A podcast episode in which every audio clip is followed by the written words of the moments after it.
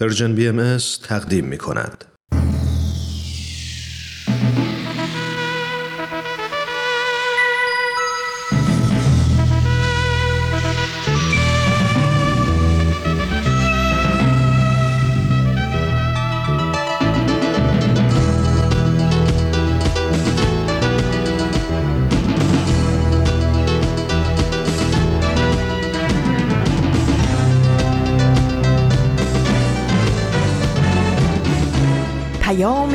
دوست برنامه ای برای تفاهم و پیوند دلها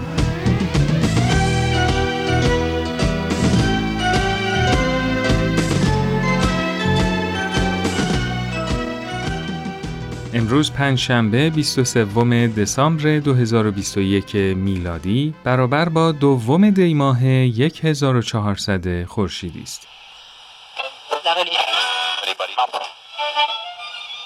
اینجا جا به جاست. صدای ما را از Persian BMS میشنوید.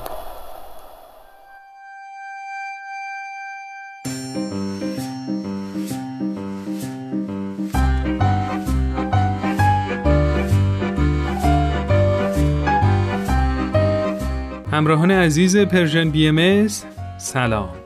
امیدوارم که به قول معروف حال دلتون خوب باشه. سهیل مهاجری هستم و با یه قسمت دیگه از جا به جا مهمون شما خواهم بود تا نیم ساعت آینده. امروز تو بخش اول برنامه قرار یه خاطره از کامران براتون تعریف کنم با عنوان سینما و پدرم. با من همراه باشید.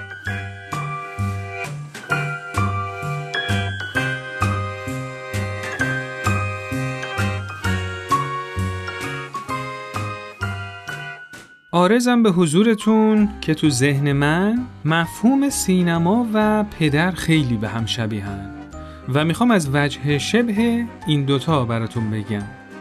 پیدا کردن شباهت بین گردو و مغز یا چشم یار و بادام کار ساده ایه اما اگه تونستید وجه شبه پدر و سینما رو پیدا کنید یه نگاه ظریف هنرمندانه دارید. بله ما از بچگی با بچه های محل واسه اینکه معلوم شه می‌خوایم چه بازی بکنیم مشورت می‌کردیم. اولش هر کی پیشنهادشو می‌داد اما نتیجه رو نه فهم جمعی نه توافق جمعی و نه رأی اکثریت مشخص می‌کرد. بلکه پیشنهاد کسی اجرایی می‌شد که می‌تونست رفقا ببخشید رقباشو اونقدر بزنه که پیشنهادشون رو پس بگیرن.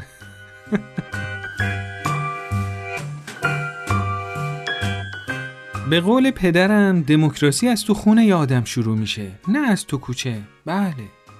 یه بار پدرم هممونو جمع کرد تا مشورت کنیم که چرا باید ایدیامونو بدیم بهش.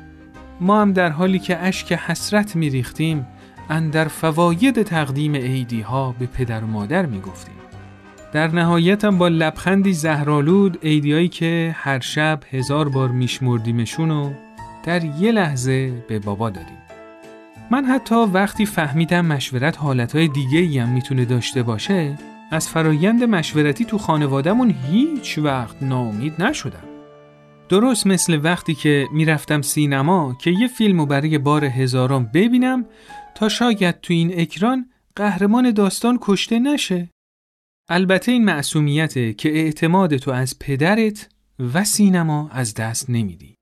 و این شباهت پدر و سینماست که هیچ وقت سناریوها، نقشها و حتی دیالوگاشون تغییر نمی‌کنه ولی همیشه انقدر جذابن که دوست داری وقت و انرژی تو صرفشون کنی. باورشون می‌کنی هر چی بگن، هر کاری بکنن. تا اینکه اگه پسری پشت لبت سبز شه و اگه دختری سبزی پشت لبت چیده بشه که بهش میگن سن عقل. اون وقت که تمام عمرت صرف این میشه که واجه هایی رو به کار ببری که به جون خودت و پدرت بشینه. این یعنی اینکه تلاش کنی مشورت رو یاد بگیری. چون دموکراسی از تو خونه یادم شروع میشه.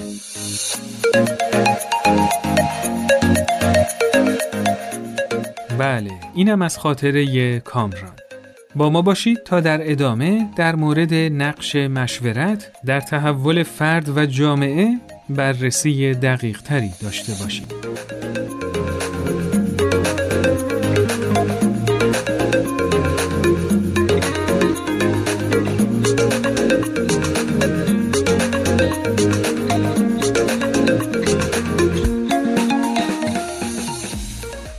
سلام سهیل. به به سلام. حال احوالتون چطوره؟ بد نیستم. خدا رو شکر. خب خیلی هم عالی. سهر جان این قسمت براتون تجربه یکی از دوستام آوردم که نشون میده چطور یه فرد تونسته به سستی و ناتوانیش غلبه کنه خب. و تلاش های اون تونست آغازگر یه فرایند تغییر تو مجتمع آپارتمانیشون بشه. بله. اگه اجازه بدی من تجربه لیلی رو همونطور که برام نوشته از قول خودش براتون تعریف کنم. بله حتما. با کمال میل. اول از همه می‌خوام یکم از فضای فکری و موانع ذهنیم برای شروع اقدامات جامعه سازیم بگم. بله.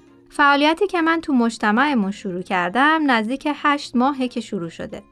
با اینکه من هشت سال توی این مجتمع زندگی می‌کنم از وقتی برای تحصیل به این کشور مهاجرت کردم با بحرانهای متفاوتی روبرو شدم اما همونطور که می‌دونی یا تجربه کردی تنهایی یکی از بزرگترین چالشهای مهاجرته در طی این هشت سال روابط زیادی با اهالی ساختمان نداشتم. در واقع به جز واحد کناریمون افراد دیگه رو خیلی نمیشناختم. هرچند معمولا سعی می کردم اگه تو راپله یا آسانسور کسی رو می‌بینم حداقل با روی خوش باهاش علیک کنم. ولی خیلی وقتا هم با هنسفری تو گوشم یا گوشی به دست رفت و آمد می‌کردم. از همین احوال پرسی ساده هم غافل می‌شدم. یعنی یه جورایی با خودش خوشحال بوده. یه جورایی شاید. ولی در ادامه میگه از اونجایی که به کار با بچه ها علاقه دارم در طی این سالها گاهی اوقات به بازی یا آموزش بچه های آپارتمانمون فکر می‌کردم. ولی موانع ذهنی زیادی برای کار باهاشون داشتم و شرایط ساختمانمون رو مناسب این فعالیت ها نمی‌دیدم. البته نگرانی هایم داشتم مثلا اینکه فلان واحد خوب نمی‌شناسم یا به خاطر اختلافات مالی یا خانوادگی که بین بعضی از واحدا وجود داره اصلا جای صحبتی برای محبت، الفت و جامعه سازی باقی نمیمونه. خلاصه از این دست قضاوت ها تو ذهنم خیلی زیاد بود که مانع از فعالیت هم تو ساختمون حتی برای کار با کودکان و نوجوانان این مجتمع می‌شد. البته بجز موانع ذهنی خودم مشاهدات بستگانم از رفتار بعضی از همسایه ها که با هم زندگی می کردیم هم بی تأثیر نبود. خب مثلا فلان همسایه خیلی حرف از این خونه به اون خونه می‌بره و ممکنه برات حرف در بیارن. همه این موارد دست به دست هم دادن و تبدیل به نیروهای سکون و اینرسی برای من تو ساختمون شده بودن. دینا جان خیلی مشتاقم بدونم با این دیوارای شیشه‌ای ذهنی چه کار کرده اتفاقا لیلی در این مورد نوشته بعد از اینکه نسبت به این موانع ذهنی که مربوط به خودم بود آگاه شدم اول از همه سعی کردم دیدم و نسبت به این مجتمعی که توش زندگی می‌کنم واقعی تر کنم مجتمع ما تو محله از یه شهر بزرگ واقع شده که از لحاظ سطح فرهنگ و اقتصاد تقریبا بالا به حساب میاد.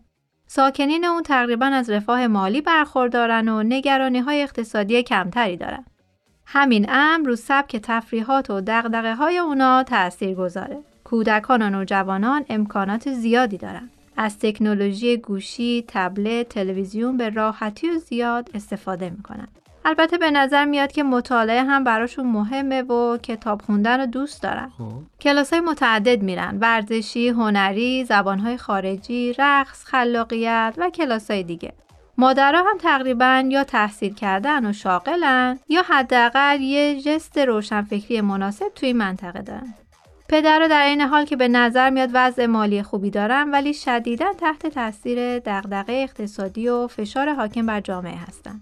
و میشه گفت تو این موج ناامیدی ناشی از بحران همه جایی اقتصادی غرق شدن. بله مدل رفتار ساکنین ساختمون به خاطر رعایت آداب آپارتمان نشینی اینطوریه که کسی با کسی کاری نداره. حتی سلام و احوال پرسی تو فضای عمومی ساختمونم به ندرت انجام میشه و همه تقریبا بی تفاوت از کنار هم میگذرن. شاید هم به تعریف خودشون بی تفاوتی نیست اما اینو نشونه از ادب یا پرستیژ آپارتمان نشینی و اصالت می‌دونن. خب پس با این اصاف اونم یه جورایی خودشون با خودشون خوشحال بودن بله اولش اینطور به نظر می رسید ولی لیلی در ادامه توضیح داده که با تمام این تعاریف مجتمعشون جامعیه که ابعاد در هم تنیده ای داره خب چطور؟ اینطوری که مثلا نحوه تربیت بچه ها رو همدیگه تاثیر می‌ذاره. میزان مصرف آب و گاز تو وضعیت ساختمون هزینه ها و به تب امکاناتی که در اختیار ساکنین قرار می‌گیره تأثیر داره. رفت آمدا جنس تفریحات و دقدقه ها هم همینطوره. بعضیا مستجرن و مدت زمان محدودی اینجا ساکنن ولی معمولا چون محله خوبی برای سکونته تمایل دارن بمونن و دست کم یه سال تو مجتمع ساکنن. اگه فضایی برای معاشرت و دوستی و کار مشترک وجود داشته باشه یه سال فرصت مناسبی برای ساختن روابطی پویا و مفیده. به به پس آنچه در نگاه اول نادیدنی است آن دیده. واقعا پیدا کردن این پیوندهای همبستگی خیلی قرائت و امیدبخشی بود. بله موافقم. حالا اقدامات بعدی لیلی خیلی جالب بوده. خب. میگه در ادامش دیدم هم خودم خیلی دغدغه کمک به محیط زیست رو دارم هم می‌دونم تو فرهنگ محلمون این کاریه که واسش ارزش قائلم. از طرفی سالهایی که اینجا سکونت داشتم برام عجیب بود که چرا ماشینای بازیافت نمیان و زباله های بازیافتی تفکیک شده رو جمع آوری نمی‌کنن. به غرفه بازیافت نزدیک محلمون یه سری زدم و جویا شدم. اونا گفتن که ماشین نمیفرستیم باید خودتون بیارید و تحویل بدید. همین موضوع انگیزم و دوچندان کرد. یه بروشور در رابطه با اهمیت تفکیک زباله و تاثیر بازیافت تو بهبود وضعیت محیط زیست درست کردم و توش از جملاتی شبیه این که تحول در یک جامعه از شهروندان اون آغاز میشه. یا بیای دست همکاری به هم بدیم و به جای اینکه نگران باشیم اقدام می‌کنیم استفاده کردم. این بروشور رو بردم در تک تک واحدا رو زدم و براشون همین مطالب رو توضیح دادم. خوشبختانه همه بازخوردها مثبت بود. به همین ترتیب شروع کردم و یه روز مشخصی تو هفته رو تعیین کردم. خب. تو یه ساعت تقریبا مشخصی با تلرانس یک ساعته می‌رفتم در همه واحدا و کیسه های بازیافت و ازشون می‌گرفتم. به این میگن خلاقیت یعنی بین علاقه خودش و نیاز جامعه پیوندی رو ایجاد کرده و به یه پاسخ مناسب رسیده. بله. خب حالا این کار ادامه دار بود یا نه؟ بله الان براتون می‌خونم که لیلی چطور ادامه داد. بله بفرمایید. نوشته که خیلی طبیعیه که وقتی هشت ماه هر هفته بری در خونه اهالی هر گونه مقاومت برای معاشرت شکسته بشه و افراد حداقل چند دقیقه جلوی در با همون گفتگو کنن. البته ناگفته نمونه که تعدادی از واحدا هم بهم گفتن که دیگه برای گرفتن کیسه های بازیافت مراجعه نکنم. ولی می‌دونم که اونا هم زباله های تفکیک شده رو میرن میدن به سرایدار بله این معاشرت ها و گفتگوها طیف داشت بعضی از خانواده ها خیلی بازتر و پذیراتر بودن و منو به منزلشون دعوت می‌کردن تا خستگی در کنم یا از من پذیرایی و تشکر کنن که منم این محبت ها رو با آغوش باز میپذیرفتم. در مجموع یه حس همبستگی و خوشحالی از این دوستیات تو قلبم حس می‌کردم. و حالا از اینکه دیگه هر همسایه‌ای که تو راپله و آسانسور می‌بینم رو می‌شناسم و با قوت و اطمینان باهاش حال و احوال می‌کردم خیلی خوشحال بودم. اونا هم مثل گذشته سرد و بیتفاوت جواب نمی‌دادن بلکه چهرهشون بشاشتر و صداشون گرمتر بود. بله حالا اینجا باید بگم که این محله همان محله است اما با یک تراوت و تازگی جدید. بله خب سوی جان خیلی خوشحالم که تو هم دریافت خوبی از این روایت داشتی. منتها اگه اجازه بدی ادامه این روایت و اینکه این تلاش ها منتج به چه نتایج جالبی تو این آپارتمان شد رو تو برنامه آینده براتون تعریف کنم. بله حتما. پس تا هفته آینده به خدای بزرگ میسپارمتون. مرسی خدا نگهدار. من میلیونر نیستم ولی هرچی که می‌خوام دارم. آره هرچی که می‌خوام دارم.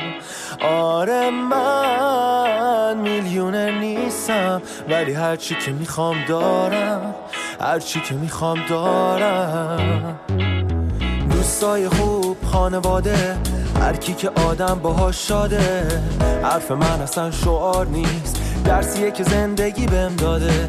همین که صبح باز میشه چشم و همین که دوباره نفس می‌کشم. بقیه رو دوست داشته باشم و همون جوری هم دوست داشته بشم. زیر بارون بدون چت بدون حرف میرم با پای پیاده. اگه خوب نگاه کنم دلیل واسه خوشحالی زیاده. زندگی بهم هدیه داده شده پس قدرشو می‌دونم. از تک تک لحظه هاش خوشحالم و اینو می‌خونم. من میلیونه نیستم ولی هرچی که می‌خوام دارم. آره هرچی که می‌خوام دارم. آره من میلیونه نیستم ولی هرچی که می‌خوام دارم. هرچی که می‌خوام دارم. همراهان عزیز همچنان با مجموعه جابجا از Persian BMS همراه شما هستیم و رسیدیم به بخش گفتگو با نیما و ملینا در مورد موضوع برنامه. قبل از شروع گفتگو خدمتتون بگم که شما می‌تونید با شماره تلفن 201 240 560 2414 از طریق واتساپ و تلگرام و آیدی تلگرام at sign Persian BMS contact باهامون تماس بگیرید و نظرات و پیشنهادات خودتون رو در مورد برنامه ها برامون ارسال کنید.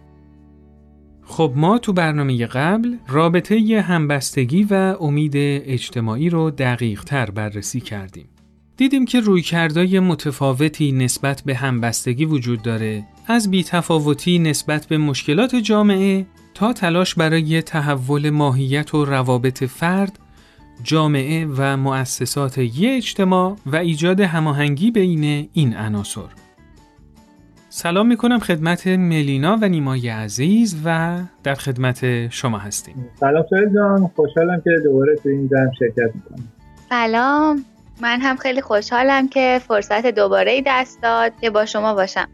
راستی سوهل جان جانم. ما تو برنامه قبلم درباره مفهوم برابری به عنوان اصل بنیادین امید صحبت کردیم. بله. اجازه هست که بررسی داشته باشیم که چطور اصل برابری فرد رو در جهت اینکه بانی وحدت مشارکت و همبستگی باشه می‌تونه کمک کنه؟ بله بله حتما. خیلی ممنون.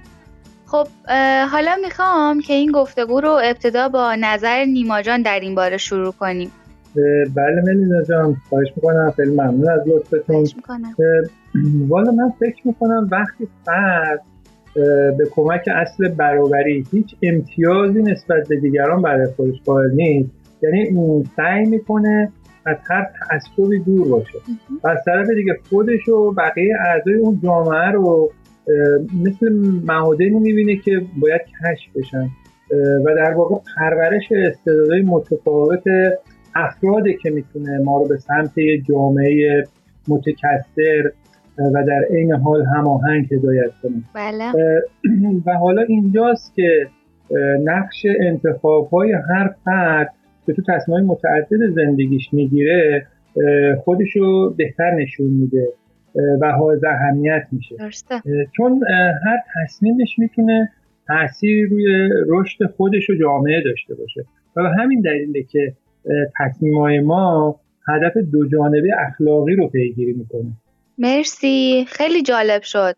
در واقع همچین فردی که کودکان رو سرشار از استعداد می‌بینه و کودکان و نوجوانان رو به اندازه خودش تو آینده صحیح می‌بینه مسلما نمی‌تونه نسبت به تعلیم و تربیت اطفال و نوجوانان و پرورش استعدادهاشون بی تفاوت باشه نوجوانا و جوانای کم سن و سالتر از خودش رو با تمام وجود همراهی می‌کنه. تا توانمندی های لازم رو کسب کنند که در برابر جریان های مخرب اجتماع تصمیم های اخلاقی بگیرن و جریان های سازنده رو تقویت کنن. بله بله, بله. ببینید به نظرم شاید بتونیم این تصاویر رو بیشتر به کمک تخیلمون بست بدیم. در این حال که می‌دونیم این تصویر سازی ها رو باید روز به روز و سال به سال دقیق تر کنیم و با نگاه انتقادی بهشون نگاه کنیم به نظر چشماندازی که میلکا جان از فرد ساخت خیلی جالب توجه بود. حالا من می‌خوام یه ویژگی دیگر رو که مبتنی بر اصل برابری و هدف اخلاق دو جانبه هست رو مطرح کنم و اون اصل مشورت. بله بفرم همچین فردی وقتی برابر جریان های مخرب قرار می‌گیره و می‌دونه که مواجهه با چالش ها و بحران ها رو بلد نیست. می‌دونه نادانسته هاش تو مسیر ساختن جامعه پویا خیلی بیشتر از دانسته هاشه بله درست در عین حال می‌خواد تصمیم های اخلاقی بگیره و همینطور بقیه افراد جامعه رو هم سرشار از ظرفیت هایی می‌بینه که می‌تونن تو مسیر تغییر مشارکت کنن بله. پس برای همین خضوع و خشوع رو برای خودش سرلوحه می‌کنه تا بتونه یاد بگیره بله. همچین فردی خیلی با انسانی که خودشون مرکز و محور عالم می‌دونه و به قیمت رشد فردی حاضر دیگران کنار بذاره فرق داره. بله. توجه به ضعف و نادانسته هامون و در عین حال شوقمون برای گرفتن تصمیم اخلاقی و مشارکت در تحول اجتماع ما رو به سمت مشورت سوق بله درست. مشورت زمینه رویکرد و ابزار بسیار سودمندیه که ما رو در گرفتن تصمیم اخلاقیمون هدایت می‌کنه. نیما جان من یاد مثال سلول های بدن انسان افتادم. حالا نمی‌دونم این مثال چقدر درست باشه ولی به نظرم رسید که انگار مشورت مثل همون پیوندیه که سلول ها رو کنار هم قرار میده و تغذیهشون می‌کنه. تا بتونن یه بافت رو بسازن و در این حال خودشون هم رشد کنن. من فکر می‌کنم با این نتیجه خوبی که گرفتی به مفهوم جامعه رسیدیم. خیلی عالی ملینا جان. حالا میشه خودت در این مورد یه کمی بیشتر برامون بگی؟ ببین سایل من فکر می‌کنم اصل برابری کمک می‌کنه تا انسانها نسبت به هم محبتشون رو ظاهر کنن. بله. اگه بخوام با یه مثال فیزیکی منظورم رو بگم اطراف هر جرمی میدان جاذبه وجود داره. وقتی که جرم دیگه ای توی میدان قرار می‌گیره به سمت جرم اولی کشیده میشه. درست مثل میدان جاذبه زمین که ما رو روی خودش نگه داشته. بله. به نظر محبت هم مثل این میدانه. وقتی که انسان ها واردش میشن جذب میشن. محبته که کشش و همبستگی بین انسان ها رو ایجاد می‌کنه. این فهم متفاوتی از جامعه به ما میده. به این ترتیب ما به کمک اصل برابری می‌تونیم حضور همدیگر رو درک کنیم. به عبارتی عشق و محبت درک حضور دیگریه. درست.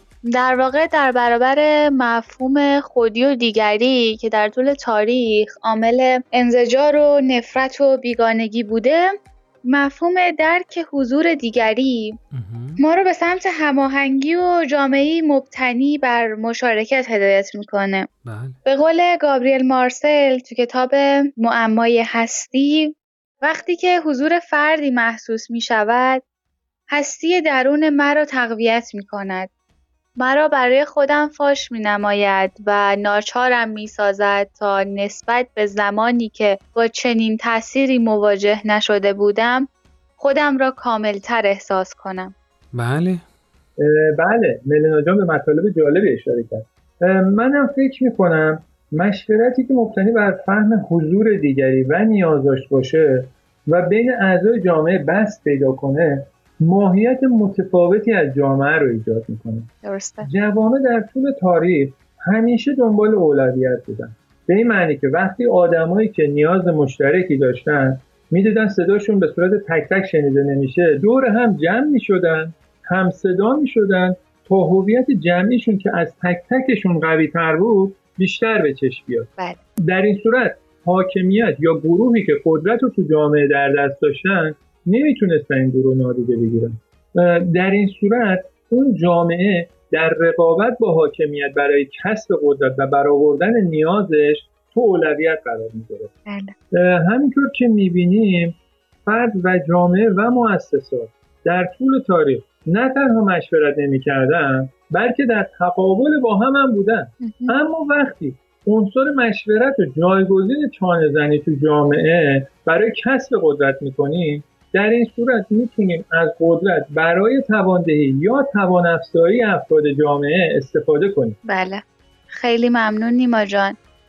نقش فرد رو تو ایجاد همبستگی بررسی کردیم. بله. اما اگه بخوایم از منظر جامعه به همبستگی نگاه کنیم میشه گفت که یه جامعه به عنوان یک کل ارگانیک.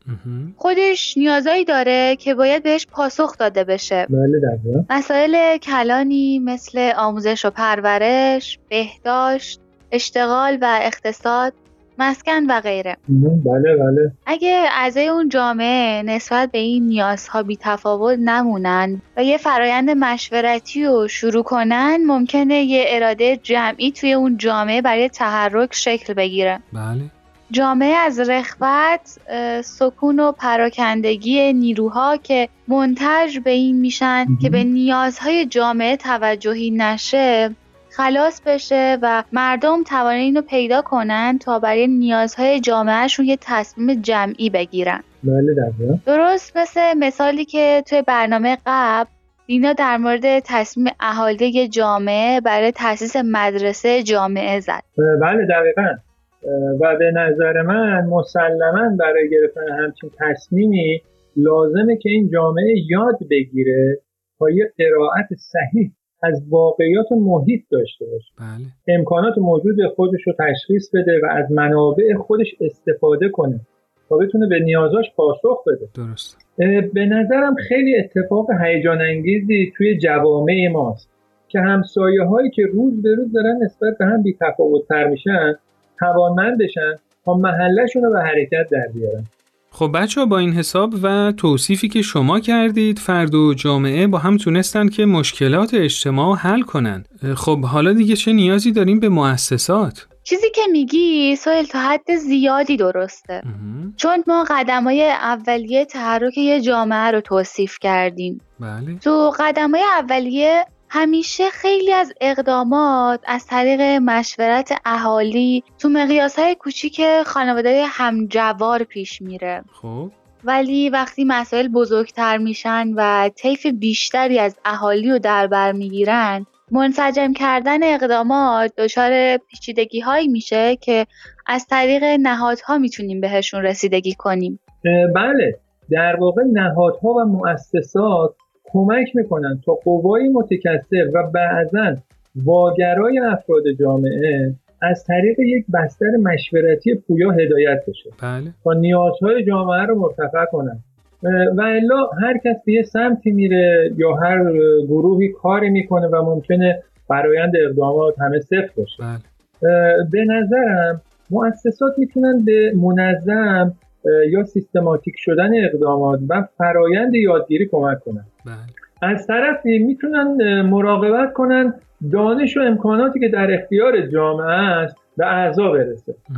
در واقع مؤسسات رابطی بین فرد و جامعه و زمانی که امور پیچیده تر و منسجم تر میشه به صورت ارگانیک و از دل اراده جمعی شکل می‌گیرن بله. تا به نیازهای جامعه به نفع موثرتری پاسخ داده باشه البته منظورت مؤسسات فعلی جوامع ما که نیست چون این مؤسسات معمولا بیشتر از این که کار را انداز باشن مشغول کاغذبازی و بعضی وقتا هم شنیده شده که به اختلاس کمک می‌کنن. تازه تو خیلی از مواردم به جای اینکه به نیازهای مردم رسیدگی بشه خواسته های خودشونو به مردم تحمیل می‌کنن. تحلیل جالبی بود. البته اینطور هم نیست که مؤسساتی که مبتنی بر مشارکت باشن نداشته باشیم. درست. ولی عموما مؤسسات در طول تاریخ خواستار فرمانبرداری مردم بودن.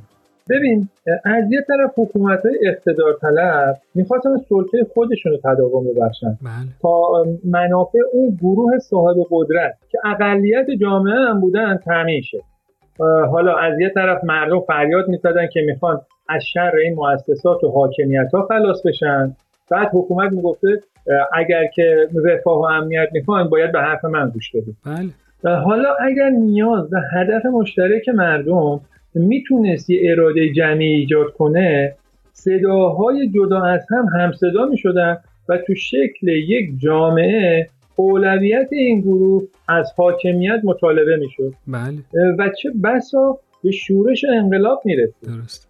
خلاصه فرد فقان آزادی خواهی سر می‌داده. جوامع اولویت می‌خواستن و مؤسسات هم دنبال فرمان برداری بودن. و انگار هیچ کدوم نمی‌تونستن از این بازی بیان بیرون. بله. تا قواعد جدیدی برای این بازی بچینن. در واقع قواعد و اصولی که مبتنی بر مشارکت و وحدته. درست البته بچه ها هر چقدر جلوتر میریم شاهد نمونه هایی از مؤسسات هستیم که ساختار قدرت و الگوی مدیریتیشون از بالا به پایین نیست.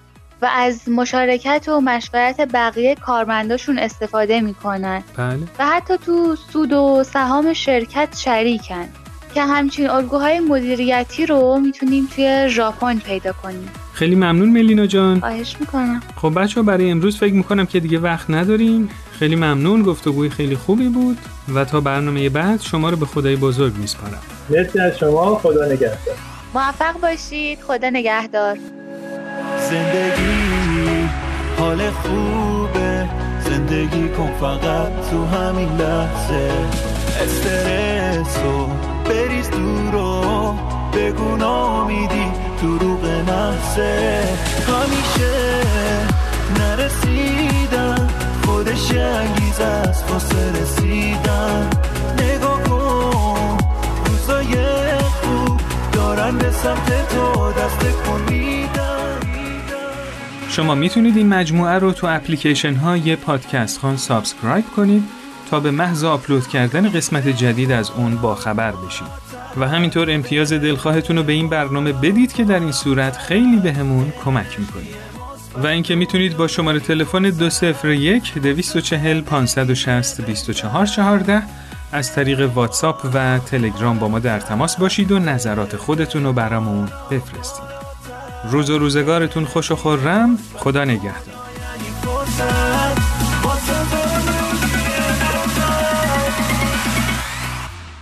دوستان با وفا سلام بر شما. یک پنجشنبه دیگه به همراه یک نامه دیگه از راه رسید و من با افتخار دومین نامه ای که خطاب به می مکسول عزیز و بزرگوار نوشتم رو در حضور شما با او به اشتراک می‌ذارم.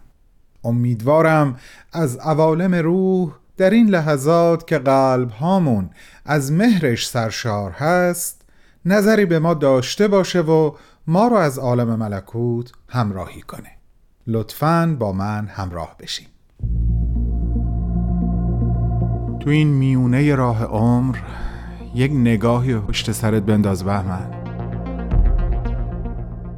پشت سر. حرفای دلتو توی این نامه ها به اونها پر از یاد و خاطره ها و شادی ها دستیابی ها از آثارشون. خیلی از اون آدم ها دیگه تو این دنیا زندگی نمی ولی تأثیری که روی تو یا بشینی براشون نامه میشه اما در عالم خیال نامه تو می‌تونی اونها رو براشون بفرستی. نامه هایی بدون تمر بدون تاریخ.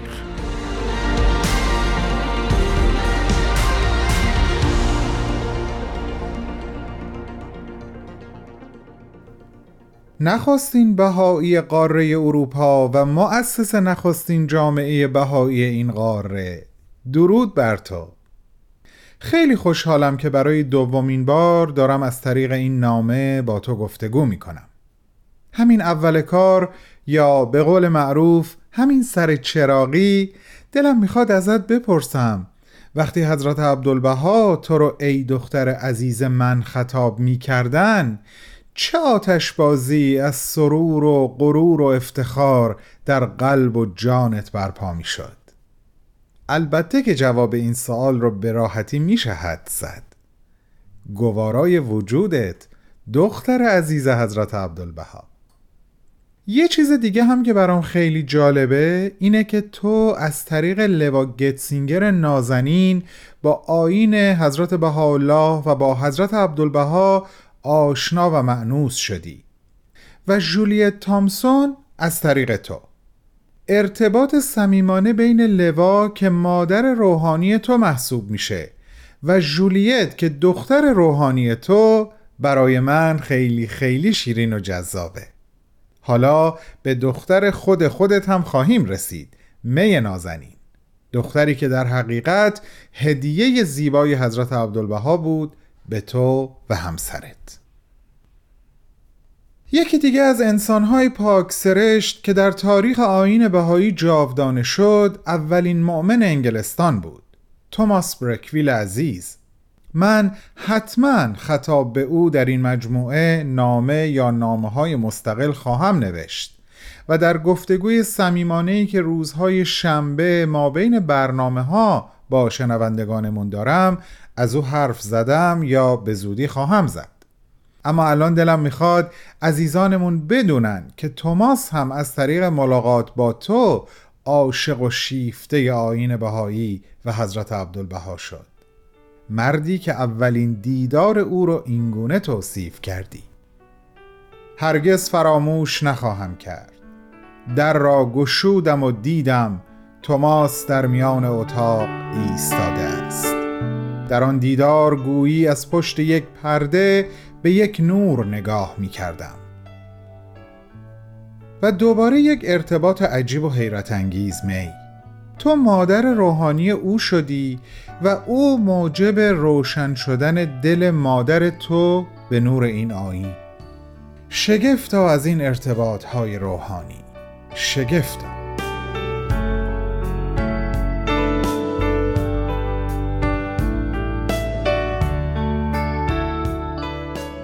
اینجای نامه می‌خوام وارد یک مبحث دیگه بشم و برم سراغ یکی از جذابترین قسمت های زندگی تو. من فکر می‌کنم در مرور هر زندگی نامه و خاطره و قصه و داستانی عاشق شدن قهرمان اون قصه یا زندگی یکی از لطیفترین و شنیدنی ترین قسمت هاست و من الان می‌خوام از عاشق شدنت حرف بزنم. می نازنین. تو دختری بودی که هیچ وقت تمایلی به ازدواج نشون نداده بودی و روی همه دستمالهات عبارت هرچه پیش آید خوشاید رو قلابدوزی کرده بودی. اما ناگهان به دام عشق ویلیام ساترلند مکسول گرفتار شدی. معمار جوانی که نه بهایی بود و نه خودش رو بهایی می‌دونست. او دوست برادر تو بود و وقتی اولین بار او رو برای صرف نهار به منزل آورد.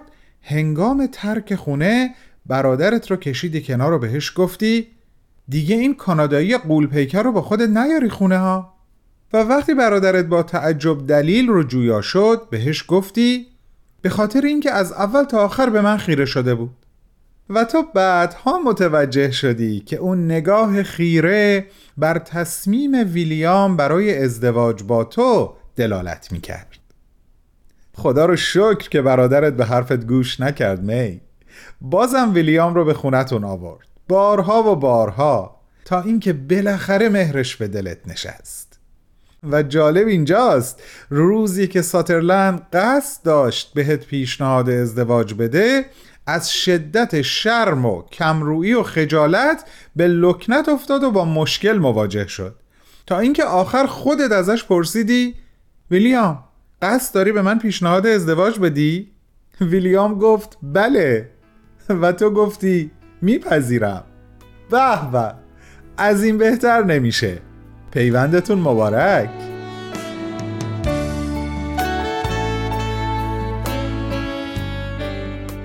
تو با این معمار خوش سلیقه با طبع ظریف و هنرمندانش ازدواج کردی و این ازدواج پایان زندگی تو در پاریس و آغاز زندگی در مونترال کانادا بود. شهری که ساکنینش به اینکه کاتولیک های محافظه کاری هستند شهرت داشتن و غیر مسیحی بودن اونجا کار ساده ای نبود. تو مدتی تنها بهایی مونترال بودی تا اینکه اموزاده ویلیام با آین بهایی آشنا و به اون مؤمن شد. البته بعد از مدتی همسرت هم به حضرت بهاءالله ایمان آورد. اما زمانی دراز میبایست سپری می‌شد تا ایمان او به ایقان تبدیل بشه.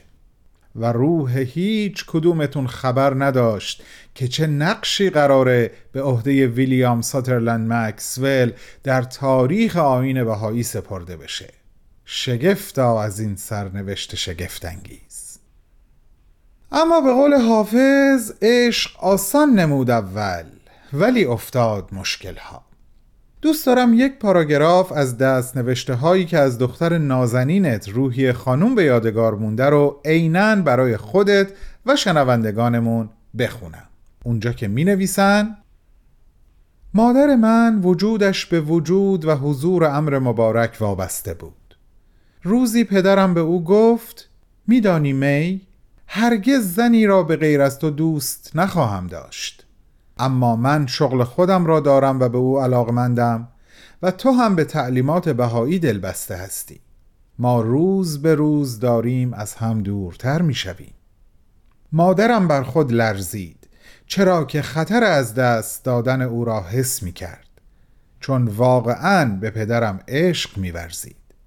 او به پدرم گفت ساترلند من در آغاز زندگیمان به تو متذکر شدم که آین بهایی مهمترین اصل همیشگی حیات من خواهد بود.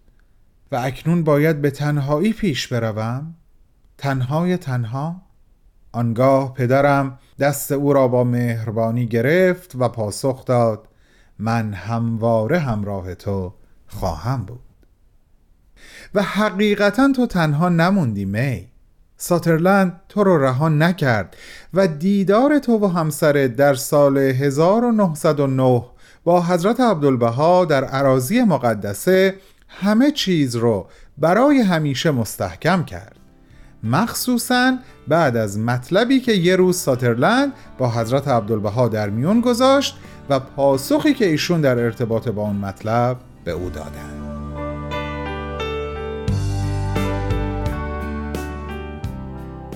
اجازه بده این قسمت رو خطاب به شنونده هامون تعریف کنم می جان.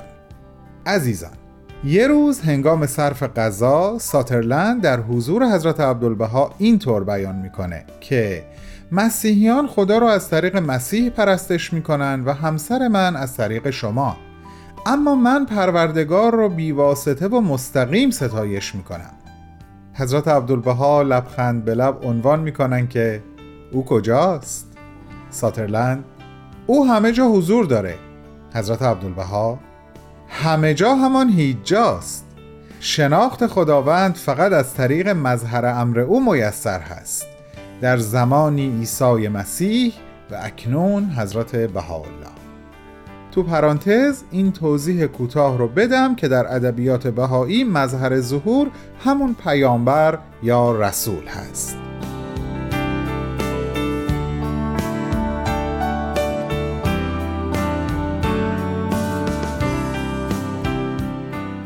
ساترلند سر تسلیم و تصدیق به زیر میندازه و همونجا نطفه ایثار و جانفشانی نسبت به آین بهایی و حضرت بهاءالله در قلبش منعقد میشه. اما این تنها هدیه حضرت عبدالبها به ساترلند و می نبود. یک بار ایشون می رو می‌بینن که با خانومی صحبت می‌کنه که نوزادی در آغوش داره. بعد از می سوال می‌کنن آیا مایل هستی فرزندی داشته باشی؟ می با اشتیاق پاسخ مثبت میده و حضرت عبدالبها ادامه میدن به درگاه الهی دعا خواهم کرد که خداوند فرزندی به تو عنایت فرماید که مانع خدمات تو به آین بهایی نگردد داری گوش می‌کنی می؟ می‌خوام عین پاسخی که دادی رو به عزیزانم بگم می پاسخ داد هیچ چیز نمی‌تواند مانع خدمات من به این آینه آسمانی شود درست یادم بود؟ پاسخت همین بود دیگه درسته؟ ماری فرزند می و ساترلند در 1910 متولد شد و حضرت عبدالبها تولد او رو به شکفتن یک گل سرخ در حدیقه وجود یعنی باغ آفرینش تشبیه کردند. برگردیم به می بسیار هم عالی بانو. قدم نارسیده مبارک. اما هدایای حضرت عبدالبها به تو و همسرت هنوز تموم نشده. دو سال بعد از تولد ماری کوچولو یعنی در سال 1912 حضرت عبدالبها مهمان خانه شما در مونترال شدند شهری که تو با وجود همه سختی ها و چالش هایی که در پیش رو داشتی جامعه کوچیک از بهاییان اونجا مستقر کرده بودی و حضرت عبدالبها چقدر از این بابت مسرور بودن. می نازنین فرصت گفتگو در این نامه رو به انتهاست اما صحبتهای من با تو نه. پس پنجشنبه دیگه با یک نامه دیگه در معیت همراهان و شنوندگان عزیز در Persian BMS به تو برمیگردم. قرار ما هفت روز دیگه به وقت زمین. دوستت میداریم. بهمن و دوستانش.